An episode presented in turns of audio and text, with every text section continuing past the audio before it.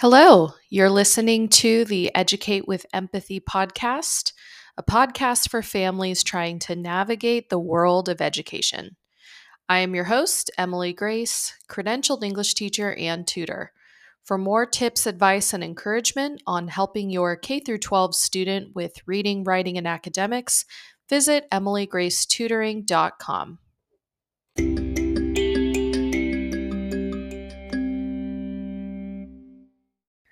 Today's episode is titled, How to Structure Reading Time at Home.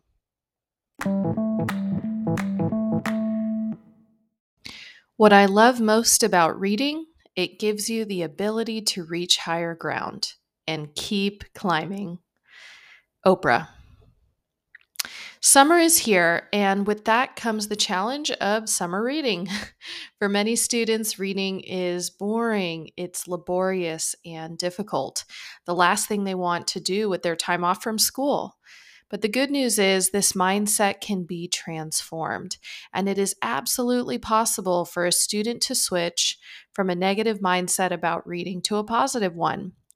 Here are three practical tips to structuring reading time at home with the goal of helping your child enjoy reading.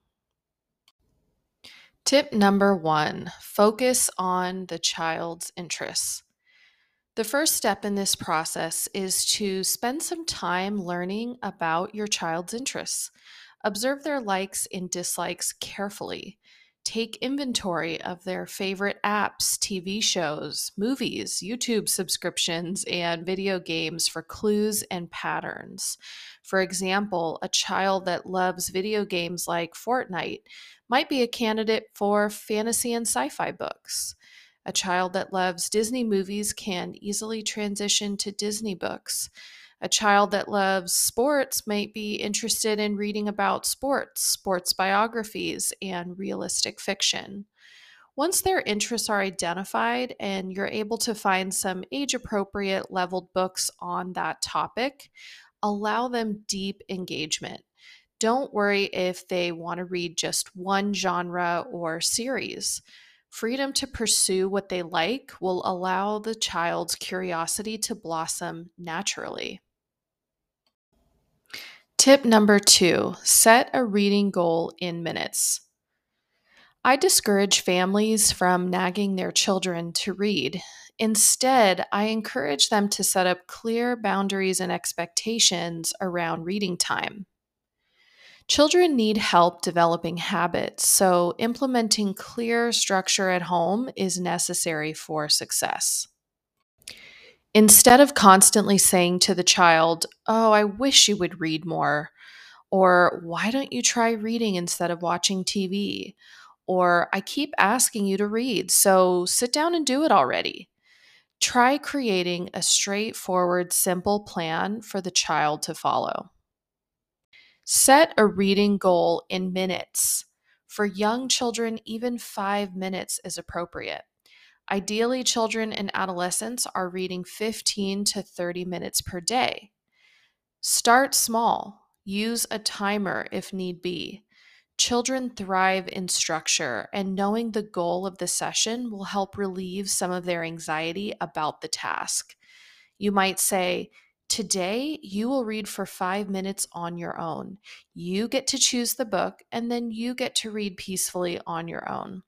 I will leave the room so you can focus, and I will come get you when the timer goes off." During reading time, I would discourage hovering or close monitoring.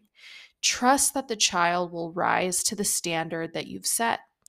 When the timer is up, you could encourage them by saying, "Great job. You sat and read your book for the minutes we agreed on," and leave it at that. In the beginning, yes, there's a chance the child is getting distracted or zoning out and probably not reading, but we need to give them the benefit of the doubt at first. Setting measurable goals allows you and your child to celebrate the small victories and build confidence moving on to bigger challenges. Focusing on a measurable goal like minutes will build a foundation for setting more complex goals later. Tip number 3, set a consistent reading time and place. Just as important as setting a clear goal for reading time is setting a routine that is predictable and consistent.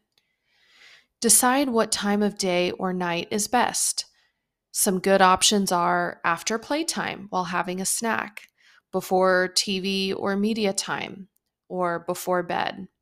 Next, decide where their designated reading spot in the house will be.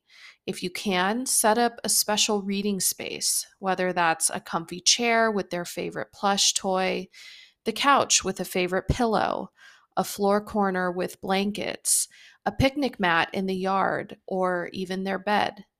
You might say, starting today, you will read for 15 minutes after playtime.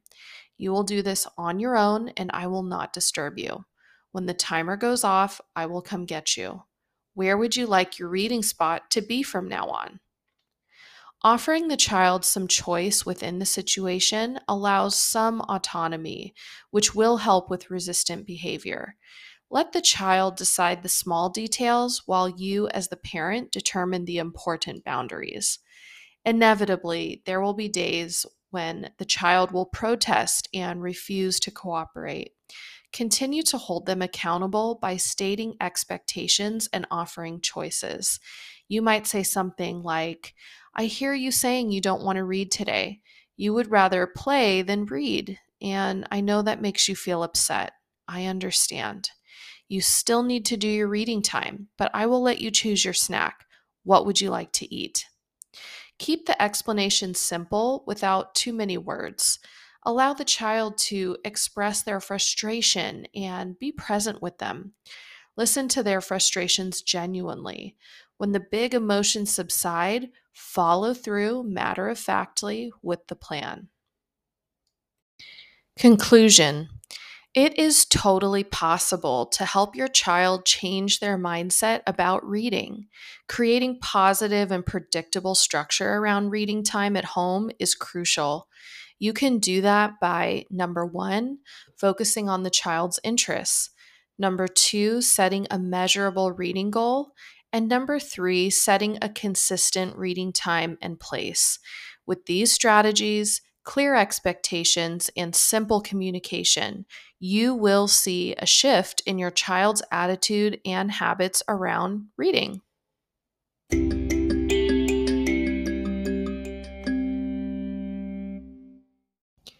Thanks for listening. This is the Educate with Empathy podcast, a podcast for families trying to navigate the world of education. I am your host, Emily Grace, credentialed English teacher and tutor. For more tips, advice, and encouragement on helping your K-12 student with reading, writing, and academics, visit emilygracetutoring.com.